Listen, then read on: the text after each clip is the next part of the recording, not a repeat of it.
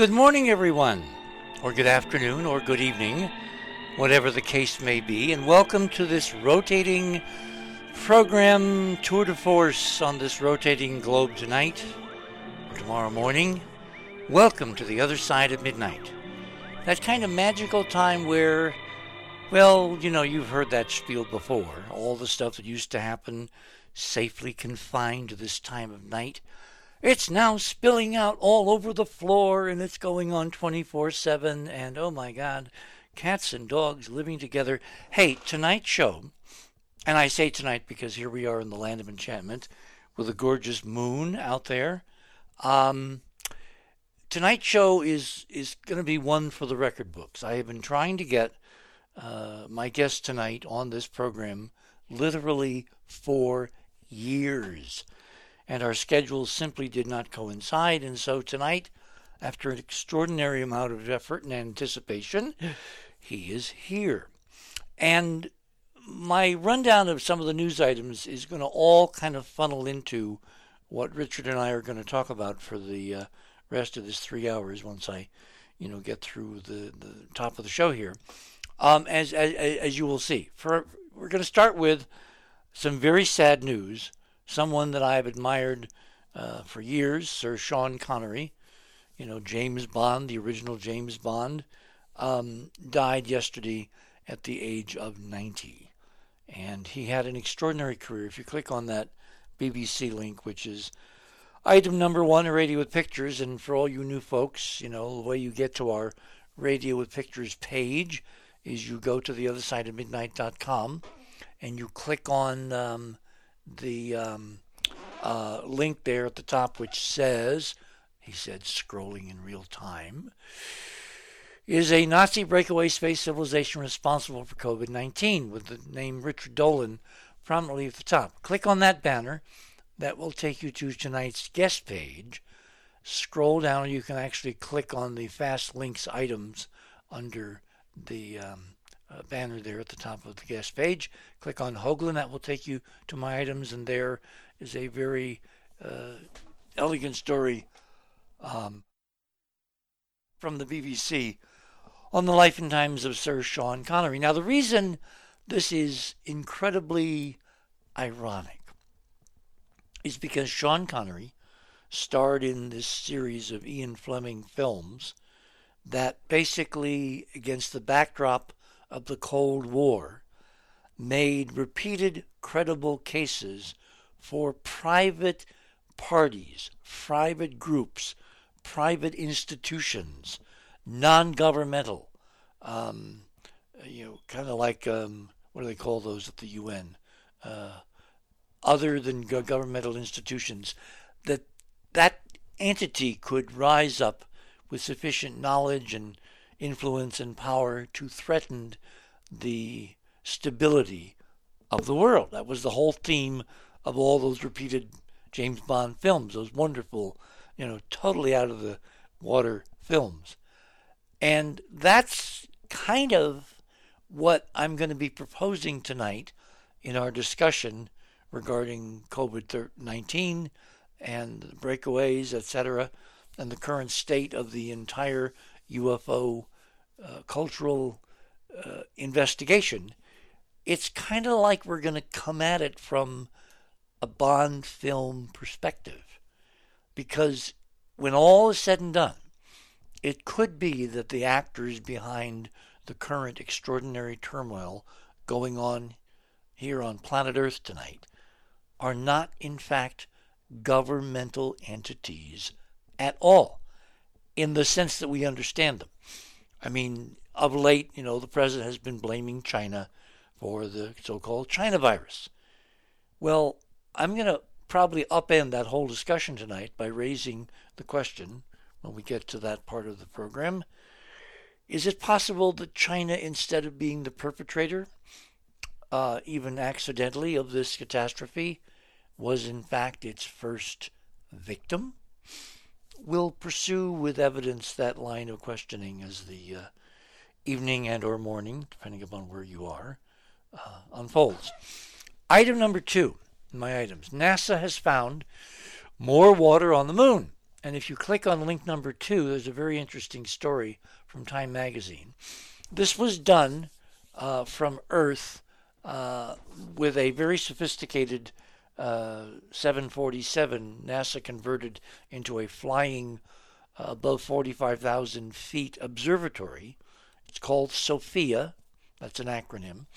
It's got a very large mirror. I forget the size of the mirror, but it's a really decent, large telescope flying anywhere on Earth, which means it can track occultations. It can look at objects in the infrared from such altitudes that most of the Earth's water vapor is below the airplane, which means it can scan planetary or targets or, or the uh, moon above most of the Earth's water vapor. And so, what it did over the last couple, three years was to make observations of an area on the Earth side of the moon near the crater Clavius. And we'll get back to Clavius in a moment, why that's intriguing. Anyway, it scanned Clavius crunched the data and came up with a publication a few days ago uh, that in fact they found water in Clavius on the moon. Now, water on the moon, in any man's or woman's projection of how we utilize the moon for the economic infrastructure of Earth, is vital, critical, absolutely essential, amazingly breakthrough developmentally, because you can't have humans without water. You can't have technology without water. You can't have energy without water. You can't have rockets without water because water is, with the application of energy, i.e., solar energy, can become hydrogen and oxygen. And recombining those does a whole bunch of amazing things, including produce energy, fuel cells, uh, breathable, you know, atmosphere, oxygen, and um, hydrogen, oxygen, uh, chemical rockets.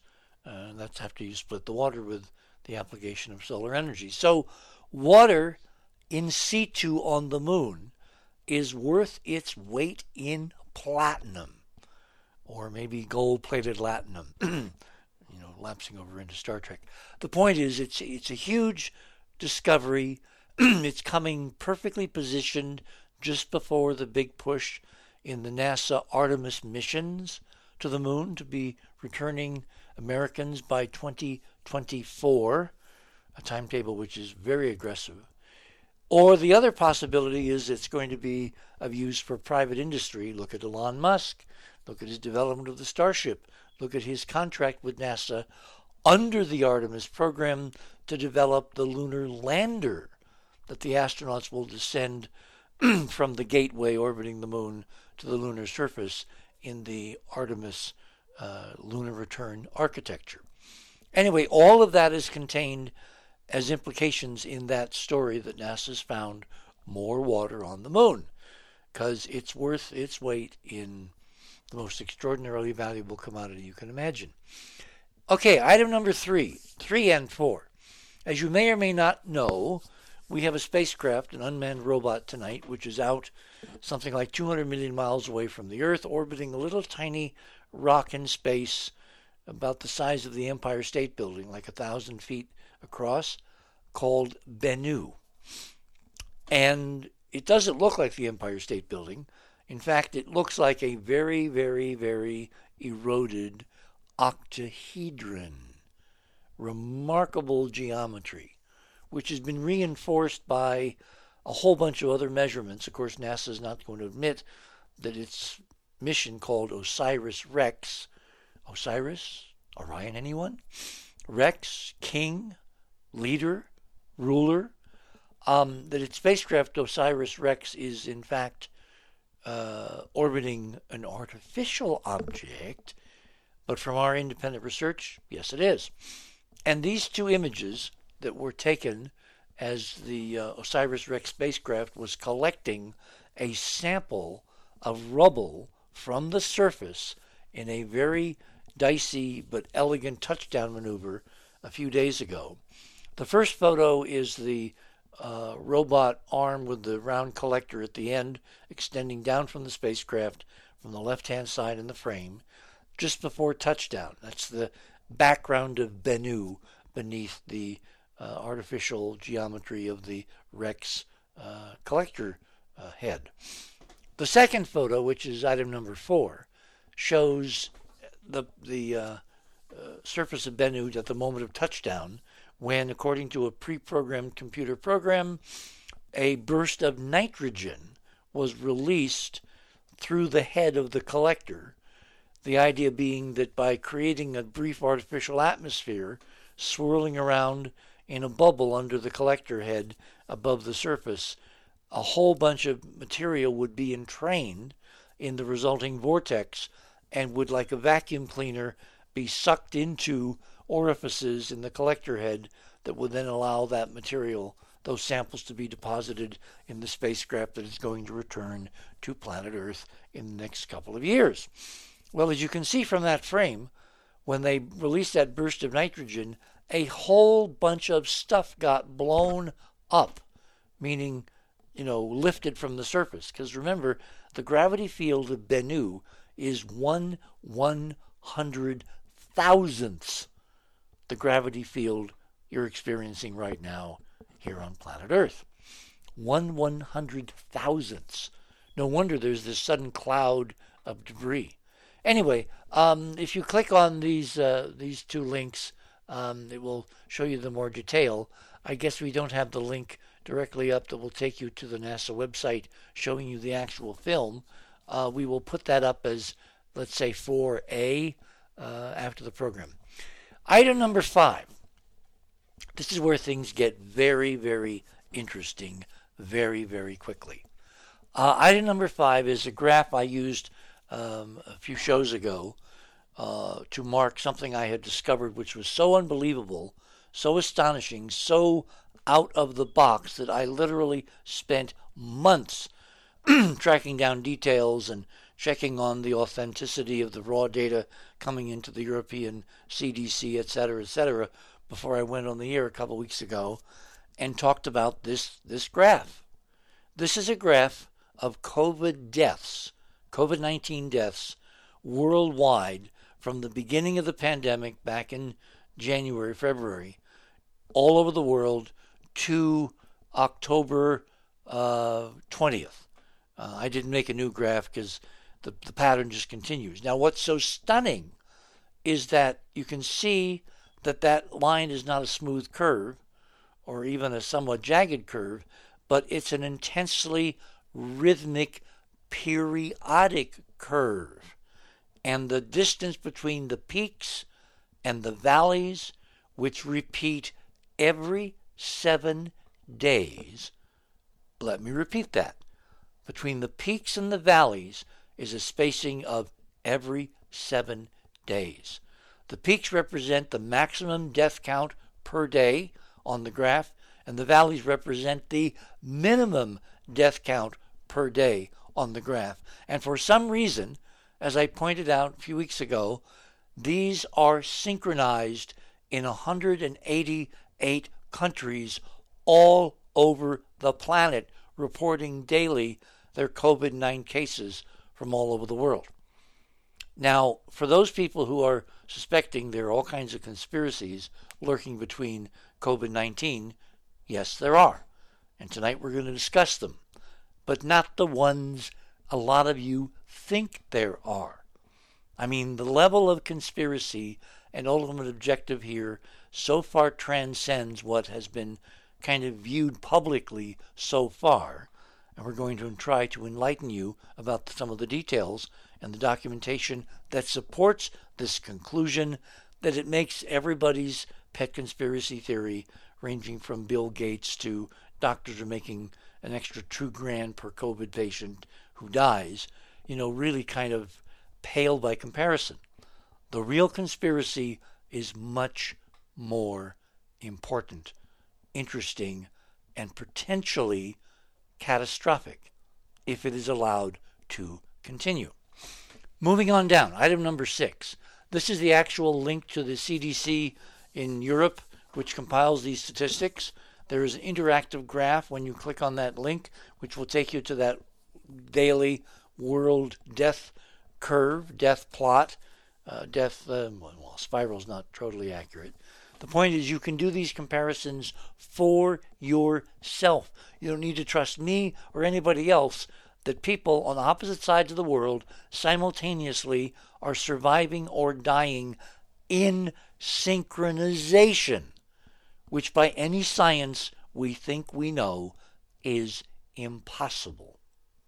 Now, the second part of this discovery, which I was very hesitant to even bring up a couple, three weeks ago, because I wanted to spend more time researching it. And again, we don't have the link up there. We'll put that up as 6A when we update this for the uh, Club 19.5 archive.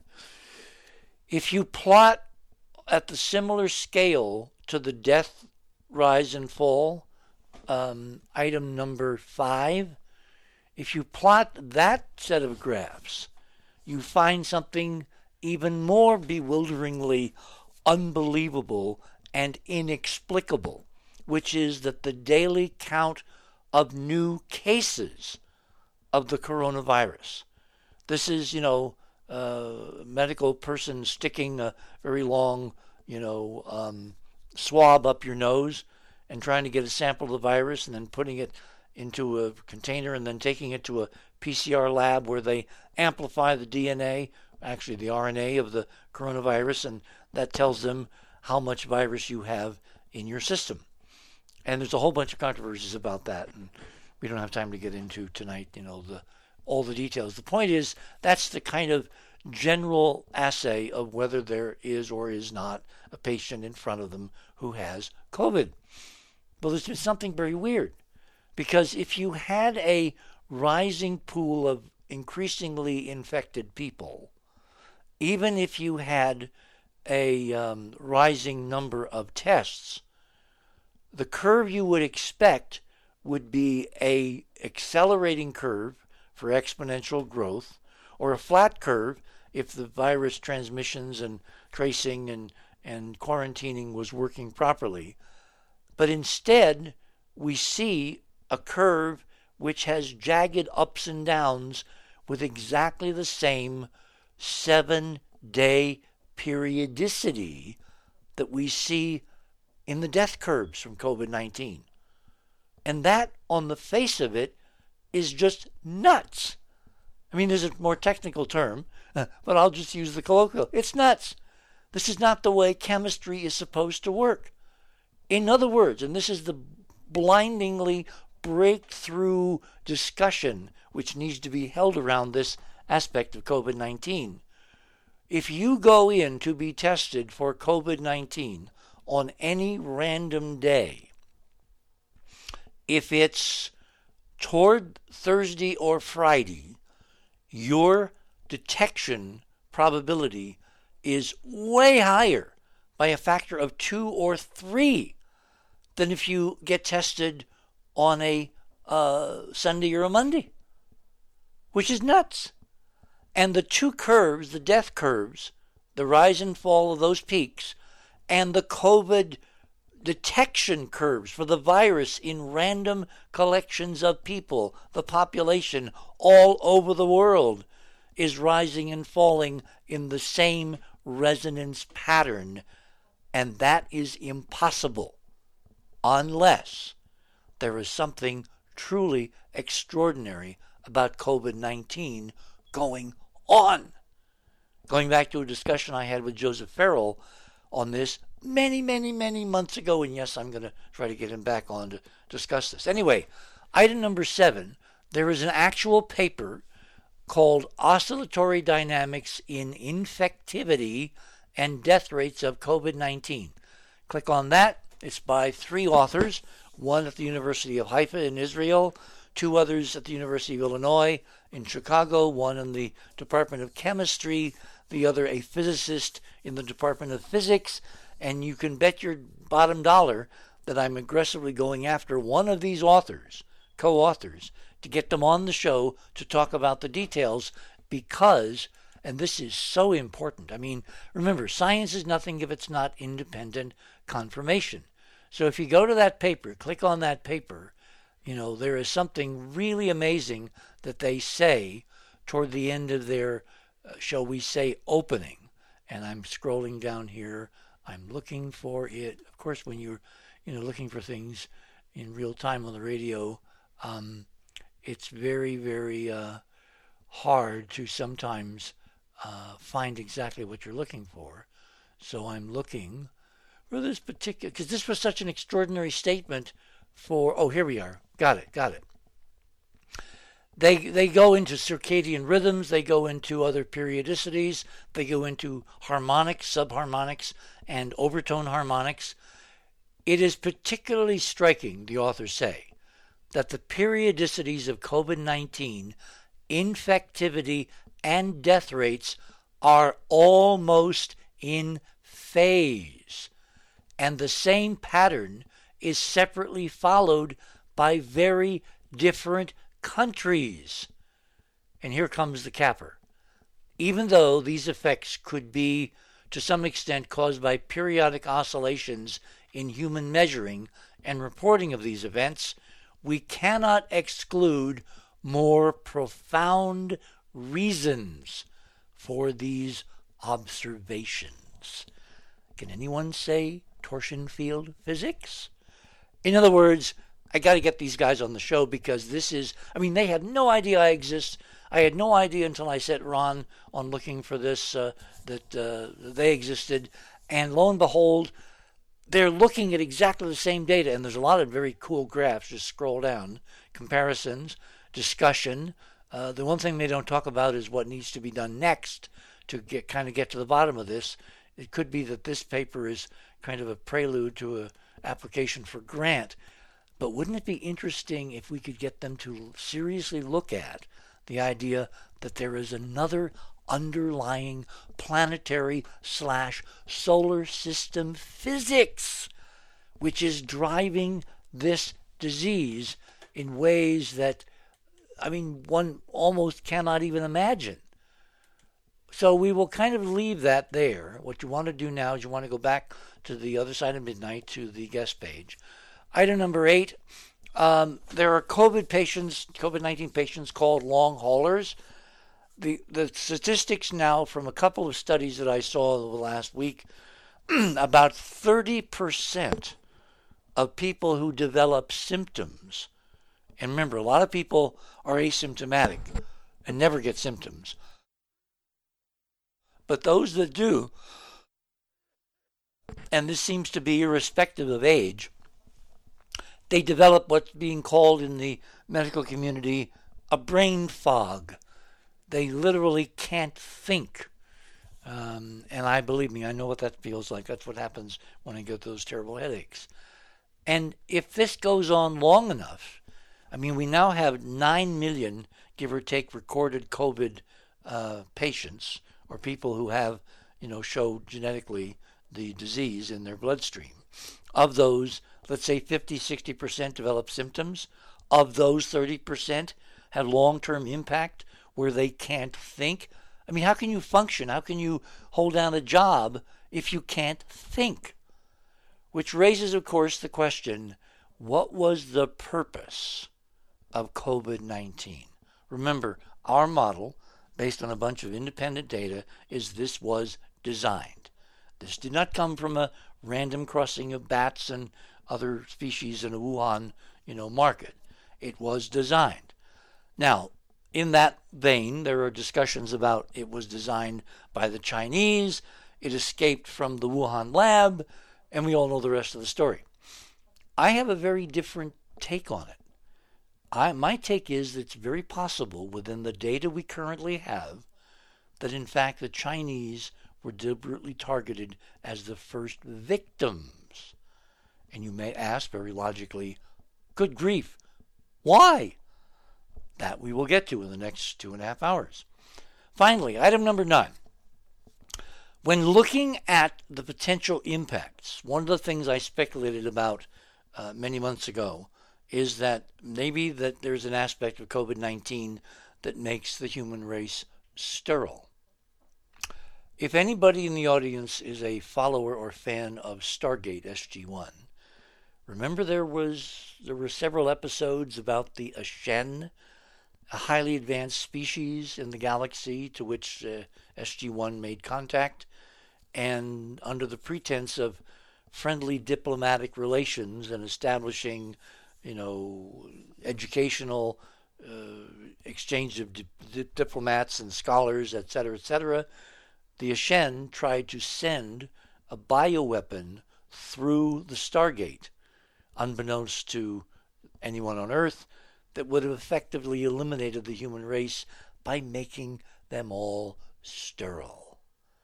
If there was an enemy out there tonight, as we have mused, if there in fact is some group, some institution, some non terrestrial governmental actor capable of A. Spaceflight, B. Extraordinarily advanced biological research, C. Access to the ancient wonders and scientific and technological treasures of a formerly inhabited solar system, which of course is the backdrop of this discussion, it is perfectly possible that this extraterrestrial source is the progenitor of what is currently infecting planet Earth. And as I've been saying relentlessly for weeks, we need to figure out what the ultimate objective of this planetary assault all over the world, but particularly segregated to one hemisphere, the northern hemisphere, which raises interesting questions regarding sources, origins, and modes of delivery. Why is Europe, which was so good at effectively killing this many months ago, why is it suddenly having eruptions where both Macron and Johnson are locking down France and Britain in desperation, in panic? What is panicking them? when they did everything right. And up until the last few weeks, their curves were really, really small and flat. Is it possible that an injection, a booster of the infection in the Chandra Wickramasinghe model, has literally been injected again into the northern hemisphere? And if it had been, would anybody notice? because, of course, no one except us is raising the serious prospect, backed by real scientific evidence, that the problem we are dealing with in COVID 19 is light years beyond most people's apprehension or appreciation of what we're truly facing. Because if you wanted, and I'll leave it with this, if you wanted someday to move in on planet Earth and take the planet without firing a shot, all you do is destroy civilization by allowing people not the capability of reproduction. It'll take a generation or two, but maybe some folks have a very, very long view of history. Okay, we are at the bottom of the hour, I believe, yes, and we're going to take a break here. My guest this morning, We'll introduce him after we make the turn here. You're on the other side of midnight. My name is Richard C. Hoagland, and you all recognize this.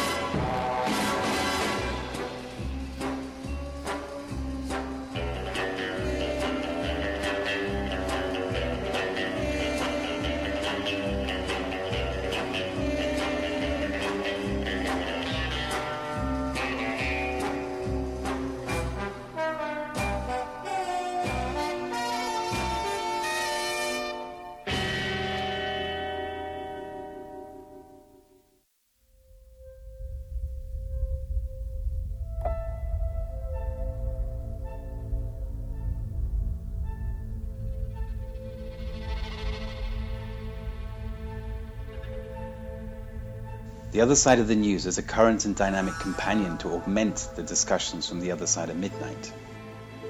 We investigate, explore, and extrapolate facts to gain better understanding of current affairs and events, and thus to bring comfort and calm to our wide international audience. It's a spontaneous commentary based on well verified references vetted through vigilance and discernment. Our desire, Our desire is to awaken your imagination. Imagination with questions. Questions that have not been asked, yet need answering. The Other Side of the News is a place where you can come and be with us in community. Learning new things, asking questions, getting compelling answers, and interesting viewpoints. It's about curiosity. We present thought provoking questions to incite your mind, propelling you to see the world in another way. Propelling you to see the world in another way. With clear insights and fresh perspectives on global events. Tune in for a balanced view of the other side of the news.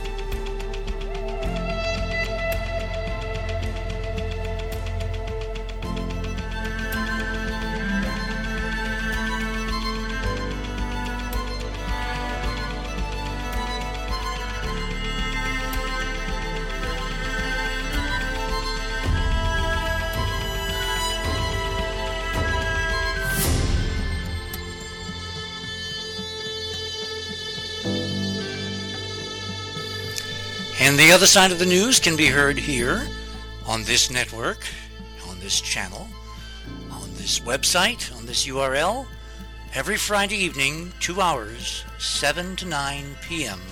Pacific Time. I warn you, you'll miss it at your own peril.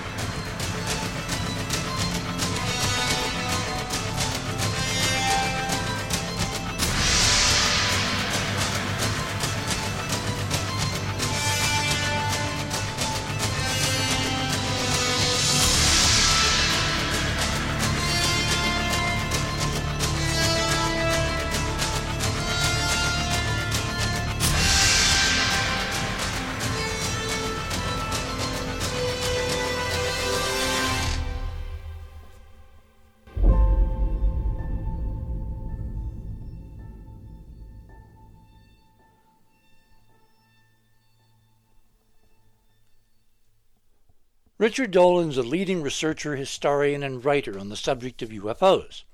He's the author of two volumes of history, UFOs and the National Security State, both groundbreaking works which together provide the most factually complete and accessible narrative of the UFO subject available anywhere.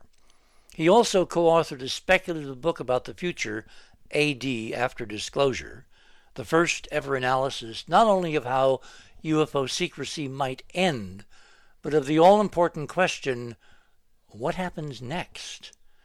Richard is also the author of UFOs for the 21st Century Mind, a fresh treatment of the entire subject, and in it he discusses the important sightings, the encounters, the politics, the cover ups, the ancient aliens, the bizarre science, disclosure, and offers advice on being both critical and open minded in today's very confusing media world. More recently, Richard has written a series of booklets developed from select lectures on such topics as the idea of a secret space program and UFO secrecy and disclosure in the Trump era. Um, prior to his uh, interest in UFOs, Richard completed his graduate work at the University of Rochester, where he studied U.S. Cold War strategy European history, and international diplomacy. Before that, he studied at Alfred University and Oxford University and was a finalist for a Rhodes Scholarship.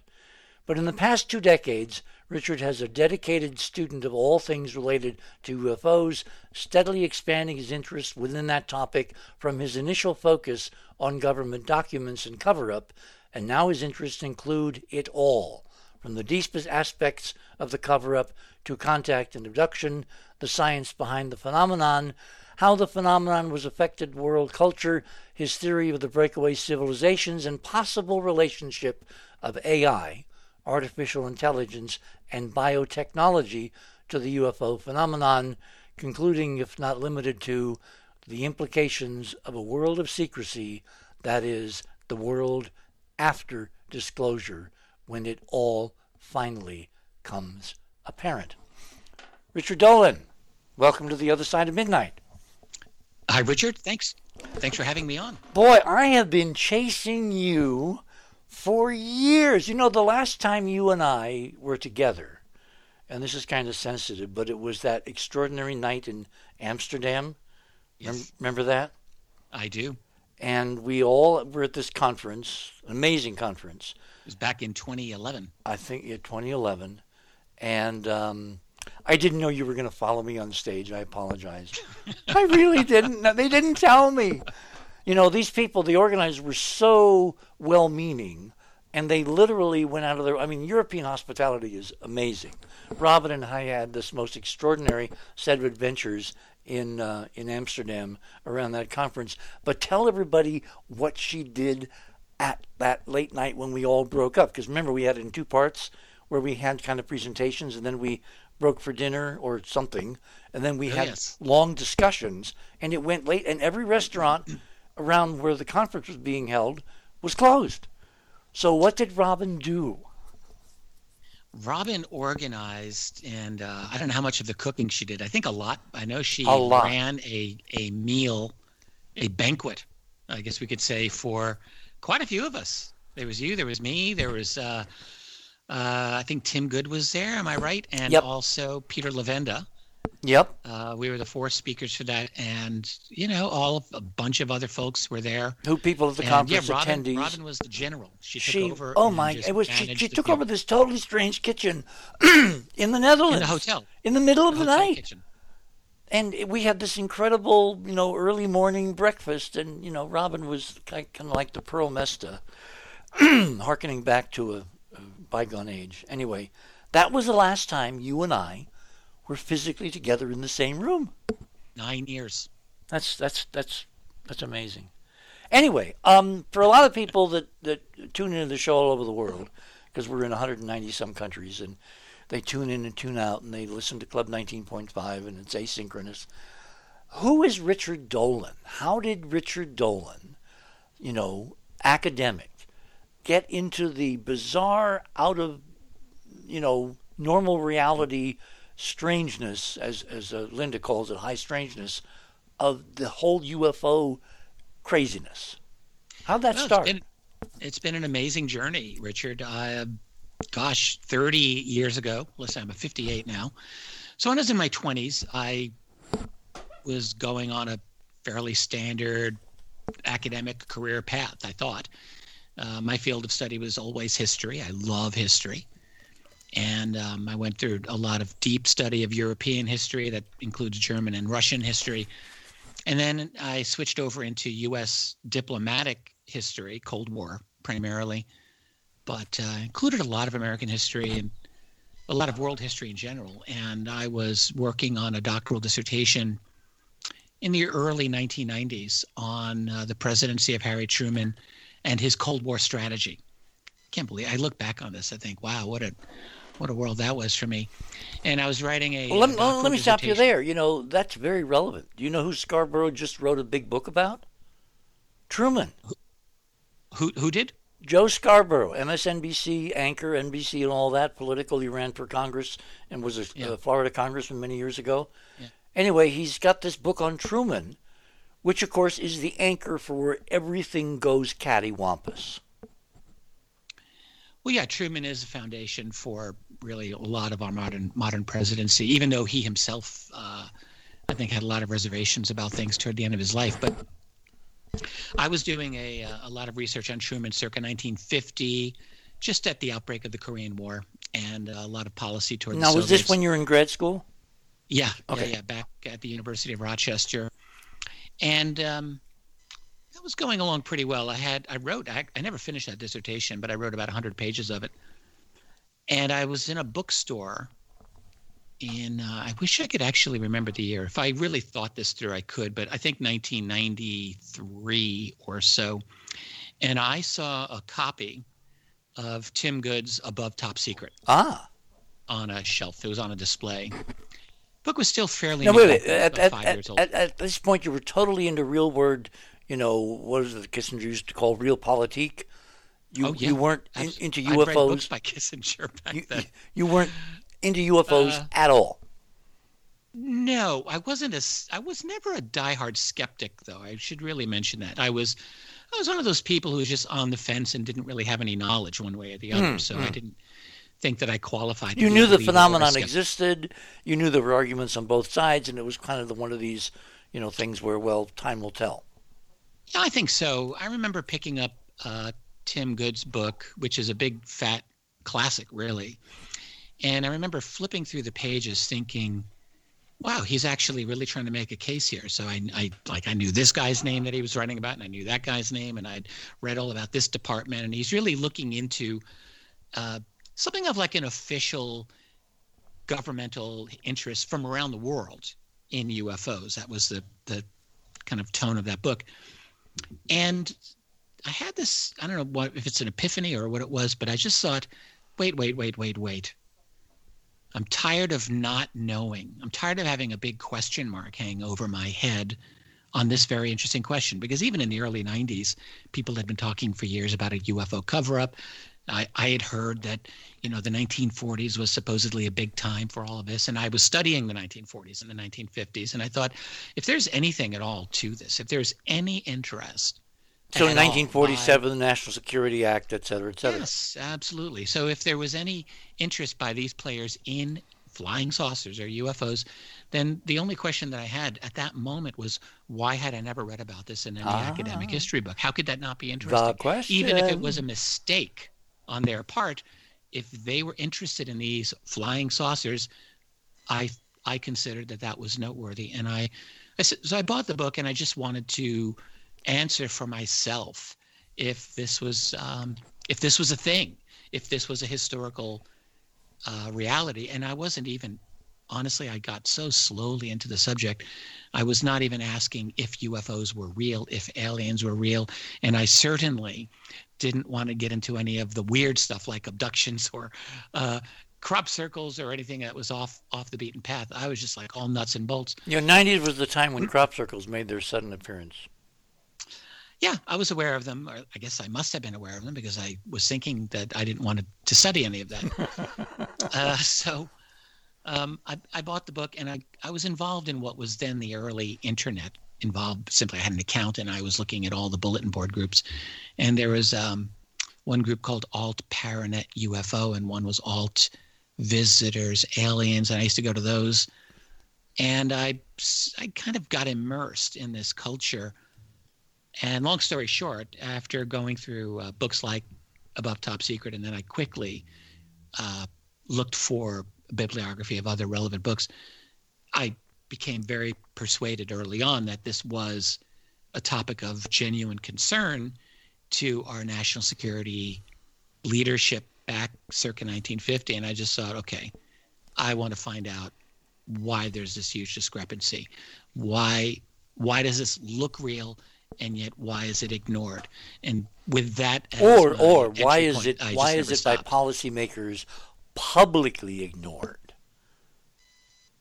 Yes, exactly. So they publicly ignored it, and it didn't take long before I became aware that there was at least a nice cache of documents that had been released through the Freedom of Information Act. Uh, you know, this is the early '90s, and by this time, the the real heyday of uh, UFO FOIA documents was in the late '70s. Really, the Jimmy Carter years, maybe a little bit of the early Reagan years.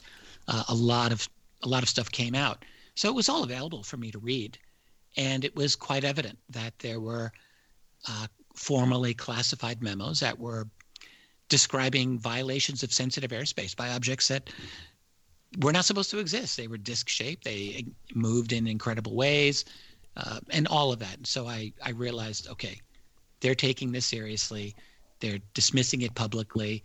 That's an obvious cover up. Let's find out. And so, really, what my work was as a result of that is I wanted to back then i wanted to as it were mainstream the ufo subject into the broader context of american and really world history. So uh, what i tried to do with ufos and the national security state both of those two volumes was to look at the important ufo sightings and history and events also to look at the important developments in research about UFOs, that is from independent researchers, um, and like how they were figuring it out, and then also really looking at policy and trying to understand how all of those things wove together. So I, I tried to craft a narrative that moved the UFO story along in those years at the same time, really dealing with it from a cover up angle and flavoring it, I guess we could say, with some broader historical trends at the same time. I mean, you know, the world was going through a lot of changes from the 1940s until the end of the century. So I tried to capture a lot of that as well. And that's really the story of those two books, which, uh, particularly the first volume, which I completed in the year 2000, uh, took me about five years to write that book. And that really was my education in the UFO field. I started when I was researching that in 93, 94 at truly ground zero of knowledge of UFOs. I really didn't know much of anything. And so I got myself up to speed as much as I could. I read a couple of, probably a couple of hundred books that were, a lot of them were out of print. I had a, I had a buddy here in Rochester, New York, where I live, who was a used book dealer. And this is in the 90s before everything was on the web. And uh, I remember he helped me hunt down a lot of books. I did a lot of interlibrary loan remember those, and just acquired as much of a library as I was able to. And I did a pretty good job. And then I, uh, for every book that I read, I, I really tried meticulously to uh, lift out, rip all of the factual data that I could, and to organize that chronologically with proper citations and so forth. So I ended up creating a massive uh, chronology of the UFO subject that actually became the foundation of my of my historical narratives. That's how I was able to write the books that I did. I had I amassed a very uh, massive database, uh, which I hand wrote all of it or hand typed it all. So it, it actually helped me to reinforce the information that I was getting as well. So it wasn't just like reading and then you know I, I was really writing out a lot, and it uh, was very helpful for me. So I became I think I became a quick study on it, and within five years, I had finished my first book, which that was a 500. That wasn't my doctoral dissertation, but a lot better than than the dissertation would have been, and it was a 500 page book, and I got that done in 2000. And after that, uh, I became a known person in the UFO field. I guess one of the things that attracted me to your work is that your books are as big as mine. Because Monuments grew to 500 and some, you know, my publisher said, for God's sake, hold on, write another book. Yeah, they're too long. I mean, the first one was 500, the second one was over 600 pages. And I thought, good grief, I'm just going to kill myself. So the After Disclosure, which I co-authored with uh, a great, great guy, Bryce Zabel, um, that was only three hundred and change. But then I ended up doing UFOs for the 21st Century Mind a few years after that, and that's a little over 400. I just finished another book actually on um, on aliens themselves. I've tried to do my own little analysis of it, and that's just a little over 200 pages. So that's a shorter book, but hmm. um, so they're all over the place. Now, most of your sourcing for this, up until, shall we say, recently, when you had established a reputation in the field, was basically public sources, right? Mm-hmm. Yeah, that's right. Books, uh, out of print books, you know, Keyhoe, the Lorenzens, Edward mm. Ruppelt, and all the way through. Uh, but see, you I looked at this data, which had been out there for decades. You looked at it through a completely different lens. This is what attracted me to your work in the beginning because I said, my God, this, this guy has foreign policy experience. He's got geopolitical experience. He's got real world grounding in the weirdness of human political dynamics. And he's looking at this through that lens and your conclusion was, and these two volumes are, you know, they're they're definitely, you know, you you can break your back if you pick them up wrongly. well, my conclusions, uh, I try to be pretty cautious about my conclusions, particularly, particularly in the first of those volumes, but really in both of them. And the conclusion, however, was that there is absolutely a genuine, inexplicable UFO phenomenon, inexplicable in any conventional sense, I should say. Um, and moreover, that the uh, established authorities of our world, at least some of those established authorities, know enough about this and are, hiding what they know from the rest of us. So there's a cover up. So that was my conclusion. It's real. Someone is here. We are being lied to. And um, and I guess that's it. I tried to document that as as well as I was able to. Hmm. I'm going to go to some of the things that you said earlier because I don't want to miss some of these key things. Um, at what point did people start calling you up? There's this thing called the Wilson leak we're going to talk about. It's, oh yes, it's good. it's hard to trust. You know, remember that old uh, joke that that Art Bell and I used to exchange on the internet? No one knows you're a dog. So anybody can make anything up on the internet. Look at you know the real world now and social media and the insanity of fake news and no one knows who to trust, etc. Which I think is by design. I think this is part of the fog of war. That's for a little later in the in the uh, evening here. But what about things like sources? Once you'd established your rep, what was the first guy or gal who called you up or emailed you or dropped you something physical in the mail and said, Psst, I got something you need to know? Um, that hasn't been too many times. It's been a, a few times. And I guess what I would say is that rather than being given secret uh, documents and things like that, I had a number of interesting conversations with individuals who I think were, you know, well well plugged into certain certain things, and I would have quiet conversations with them. And you actually mentioned the uh, what I've called the Wilson leak or the um, Eric Davis notes. Uh, I was actually shown that full document in its entirety. Well, actually, no, not in its entirety, uh, but I was shown about three pages of that document uh, back in 2006 by someone. Okay, for those people who have no idea, close including partially me, what we're talking about, Yeah. tell us who Wilson was, what the controversy is around him, uh, what he reports to have said, to whom. In other words, the whole story. Yeah, Admiral Thomas Ray Wilson uh, was a um, he's an admiral, and in the 1990s, U.S. Had- Navy.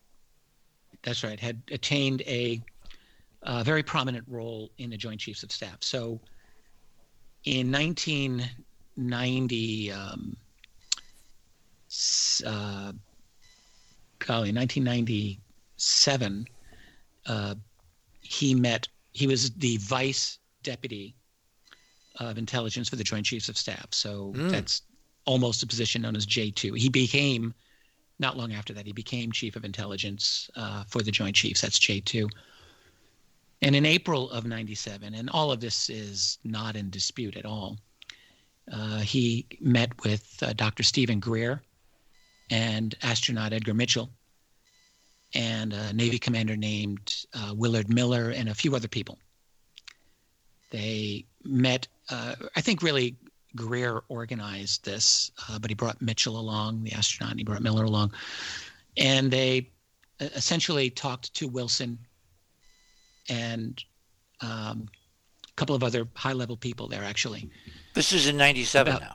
This is in April 97. This is when, when uh, Stephen Greer was really making the rounds in Washington, trying to Oh, get people. April. This was to- just after Hale Bopp. Remember Hale Yeah, Bopp?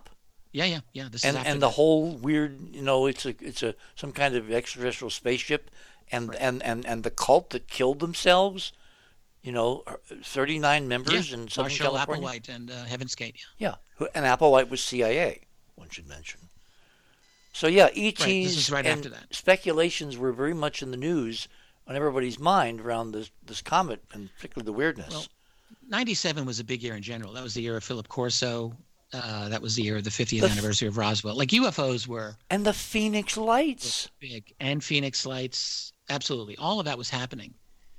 Now, uh, anyway, so Greer gave a presentation of some sort to Wilson, and ba- basically said that there's a UFO reality, there's a cover up, and his argument was that it's being run by rogue operatives who are essentially operating beyond the formal purview of the United States government. And uh, as a representative of the U.S. government, he, he was basically saying to Wilson, you know, you may want to look into this and so forth.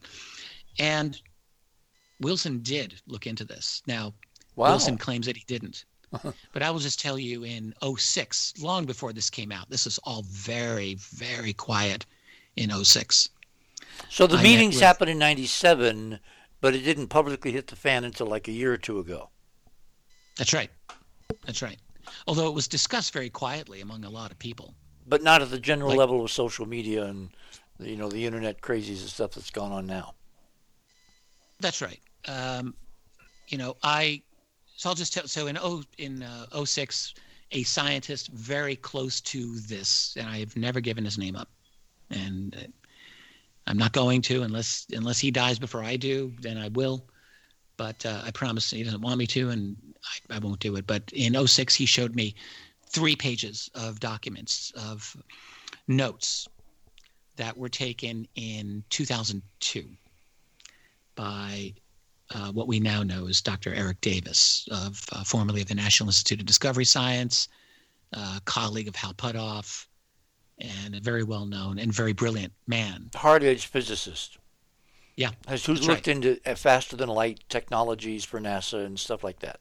Yeah, absolutely, and, and you know, very close. Didn't didn't he do a and, book uh, or a study on the idea of extraterrestrial colonies with with the kind of analogy between terrestrial ocean colonies like the Polynesians and future interstellar colonies from Earth or by aliens in the galaxy? mm, Actually, I don't know that, Richard. Maybe he did. Um, I'm not aware of that study by him. I will look it up and send it to you if I find it. Yeah. That was what got me But- intrigued with him. Well, back in 06, when I was Pages, I wasn't given the identity of Wilson and I wasn't given the identity of Eric Davis. Um, but I was shown these notes that described a conversation between a, a scientist and a high level government person about that government person's failed attempt to gain access to a, a black budget special access program that he learned about that had to do with ET reverse engineering. Very similar to Greer's briefing of the CIA director, I forget his name, Woolsey. Woolsey, who claimed he couldn't get through a, a, some kind of barrier, a wall. It was like there are two universes created around this. Yeah, I think that's actually. Uh, I didn't know that Woolsey said that to Greer. Oh, yeah. but that wouldn't wouldn't shock me in the least. No, because no, I no. That's one of the hallmarks of why I know that Greer's telling the truth. Yeah. Because if a bureaucrat ever says to you, "I don't know something," I mean that's a huge red Well, and on this matter, Greer's talked about this as much as I've talked about it, and he's absolutely telling the truth about this. Greer, Greer talked about this meeting years and years ago. Um, but anyway, um, I didn't know it was. okay, we're coming up to a break here, so you know. I'll wrap it up here. So essentially, you're what I was gonna- we, can, we can just continue on, on the on, on the other side of the break. That's the advantage of Well, there we go. long form radio. Perfect. Yeah, I don't want to truncate, you know, this is important stuff. Uh, what I want to do now, however, is to play you guys something, because this is our, uh, you know, we do nice bumpers here on the other side of uh, midnight. This is in the spirit of Halloween. This is the sounds of Saturn from the Cassini probe. You're on the other side of midnight. My name is Richard C. Hoagland. We shall return. NASA thought this was spooky.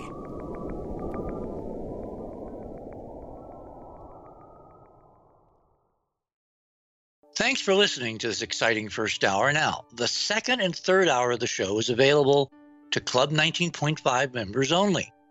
Please support the show by subscribing to Club 19.5 and join our very interesting community. To do that, please visit the website, theothersideofmidnight.com, and click on the Join Club 19.5 link in the left hand column. As a Club 19.5 member, you'll gain access to the rest of this show and all previous 350 plus shows that we have done. Now, recent Club 19.5 member archive recording have the commercials removed and the sound quality has been enhanced. You'll also receive a dedicated private podcast feed that contains these enhanced show recordings. And you'll be able to download the MP3 files directly from the archive if you prefer. As a Club 19.5 member, you'll also be the first to preview our new videos and reports. We'll be adding exclusive new features to Club 19.5 as we go forward, and boy, have we got some amazing things to tell you about in the coming weeks. So please support the show and don't miss all the exciting new things we have planned.